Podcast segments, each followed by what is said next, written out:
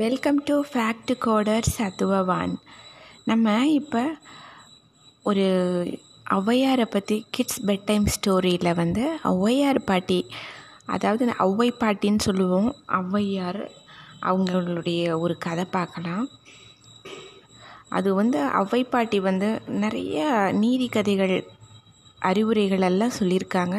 அவங்க சொல்கிற ஒவ்வொரு வார்த்தைக்குமே அர்த்தம் அப்படி இருக்கும்.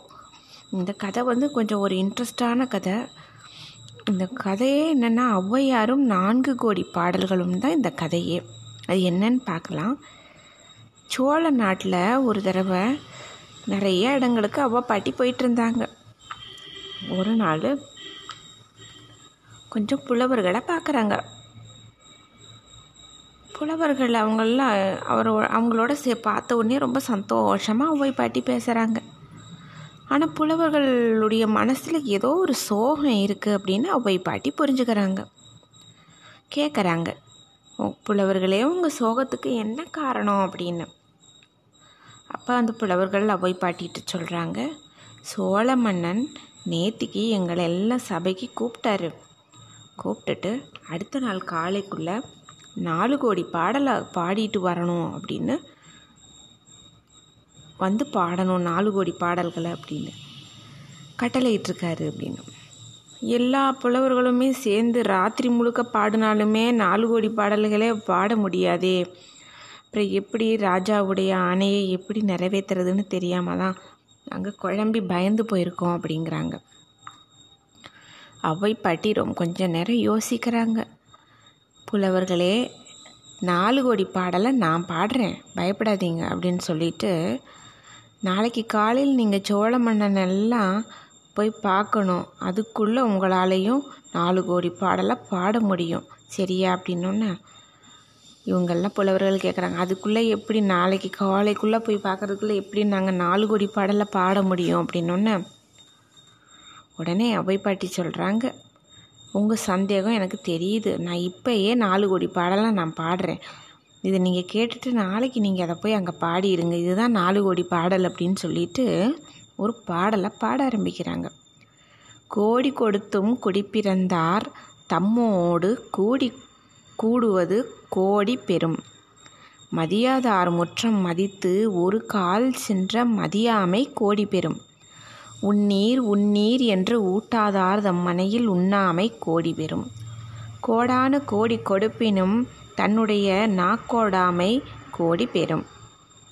அப்படின்னு ஒரு நாலு கோடி வந்துருச்சு இதில். அதை பாடிடுறாங்க அவை பாட்டி. அவை பாட்டி பாடினோடனே புலவர்கள் எல்லாம் அதிர்ந்துடுறாங்க. இப்படி ஒரு பாட்டு இப்படி ஒரு கோணத்தில் பாடினாங்களே. இது நம்ம அறிவுக்கு ஏன் புலப்படலை அப்படின்னு ரொம்ப வருத்தப்பட்டுக்கிறாங்க. அதுதான் அவை பாட்டிக்கும் மற்ற புலவர்களுக்கு இருக்கிற வித்தியாசம். கோடி பெறும் கோடி பெறும்னு நாலு கோடிகளை பாடிட்டாங்க அவை பாட்டி. புலவர்கள்லாம் ரொம்ப சந்தோஷப்படுறாங்க. சரி புலவர் அடுத்த நாள் சோழ மன்னனை பார்த்து பாடலை பாடிட்டு வரோன்ட்டு போயிடுறாங்க. ஔவையார் அந்த சொன்ன பாடலோட கருத்தை நினச்சி ரொம்பையும் சந்தோஷப்படுறாங்க புலவர்கள். அங்கே போய் பாடுறாங்க. புலவர்கள் சோழ மன்னன் அரசபைக்கு போய் நாலு கோடி பாடல்கள் இதுதான் அப்படின்னு சொல்லிட்டு பாடின உடனே அப்படியே அரசன் சந்தோஷமாயிடுறாரு. பாடின புலவர்கள் எல்லாருக்கும் பொண்ணும் காசும் மணியும் எல்லாம் கொடுத்து சந்தோஷமாக கௌரவிக்கிறாரு. ஆனால் அவருக்கு தெரிஞ்சிருது இது அவை பாட்டியால் மட்டும்தான் இப்படி ஒரு பாட்டு பாட முடியும்ன்ட்டு. அவை பாட்டி இருந்த இடத்துக்கே நேராக போய் அவங்கக்கிட்ட பரிசுகள்லாம் நிறைய கொடுத்து கூப்பிட்டு வச்சு அரண்மனையில் ராஜ விருந்தினராக இருக்க வச்சு கௌரவிச்சு சந்தோஷமாக அப்படி கௌரவிக்கிறாரு. அது அந்த நாலு கோடி பாடலோட கருத்து என்னன்னு நம்ம பார்க்கலாம். மீனிங் என்னன்னு வேணும் இல்லையா? நம்மளுக்கு தெரிஞ்சுக்கணும் இல்லையா? அதாவது கோடி கொடுத்தாச்சு உயர்ந்த குடியில் பிறந்தவங்களோட ஃப்ரெண்ட்ஷிப் வச்சுக்கிறணும் நட்பு வச்சுக்கிறணும். அது ஒரு ஒரு கோடி பேரும். நம்ம மதிக்காதவங்க வீட்டு வாசலில் மிதிக்காமல் இருக்கிறது அப்படின்ற அந்த ஒரு நம்மக்கிட்ட இருக்கிற அந்த தன்மான உணர்வு வந்து ஒரு கோடி பெறும் பக்கத்தில் இருந்து உட்காந்து ரொம்ப மனசார அன்போட உபசரிக்காதவங்க வீட்டில் சாப்பிடாம இருக்கிறது ஒரு கோடி.